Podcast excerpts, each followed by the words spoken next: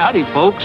I'm fixing to tell y'all about Texas, nicknamed the Lone Star State. I'm particularly fond of these. I pulled them out of a place on Midgard called Texas. Don't mess with Texas? That's the message.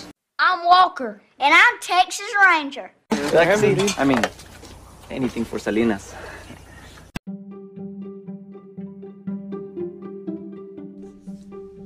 Welcome to this week's episode of Texas Slang for Crazy.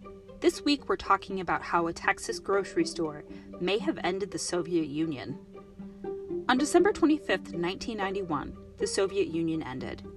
This massive day in world politics may have been started by a Texas supermarket and a quick visit to it.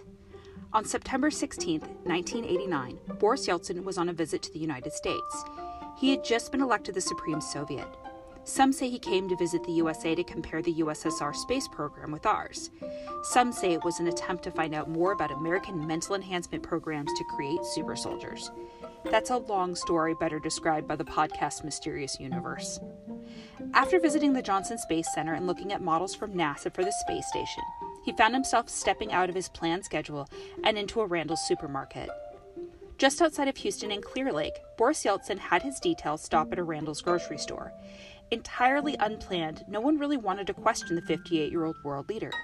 According to Houston Chronicle writer Stefanie Asin, Yeltsin, quote, roamed the aisles of Randall's, nodding his head in amazement, end quote. At this time, many Russians were required to stand in line to pick up goods at their local stores. There were certain items that were handed over. If an item was out or missing, a replacement was often given, or the item was completely ignored. It was not uncommon for better products to be made available only to people in power, with inferior products given to the people. This was very often seen in chocolate production and the types of meat made available to the public, if at all. We will link to a video of a USSR grocery store on our website, txslangforcrazy.com. Asin noted that Yeltsin advised that if his fellow Russians saw the conditions of a U.S. supermarket, there would be, quote, a revolution, end quote. In typical Texas fashion, shoppers and employees shook his hand and said hello. Yeltsin found himself stopping customers to ask how much items cost, what they were buying, and if it was all a staged situation to embarrass the USSR. With the thousands of items in the store, Yeltsin at first assumed that this was a set. He had even stopped the store manager to ask if he had to have a special education to run the store. Yeltsin was given free samples of cheese and quizzical looks. We'll include a photo on our Instagram, but quite a few of the photographs of Yeltsin show him seemingly surprised over fish and pudding pops. The Politburo, the policy-making committee of the former Soviet Union, was fairly well known for having better choices, better schools, and frankly better options than the rest of the Soviet Union. Yeltsin let it slip to his interpreter that, quote, even the Politburo doesn't have this choice, not even Mr. Gorbachev, end quote.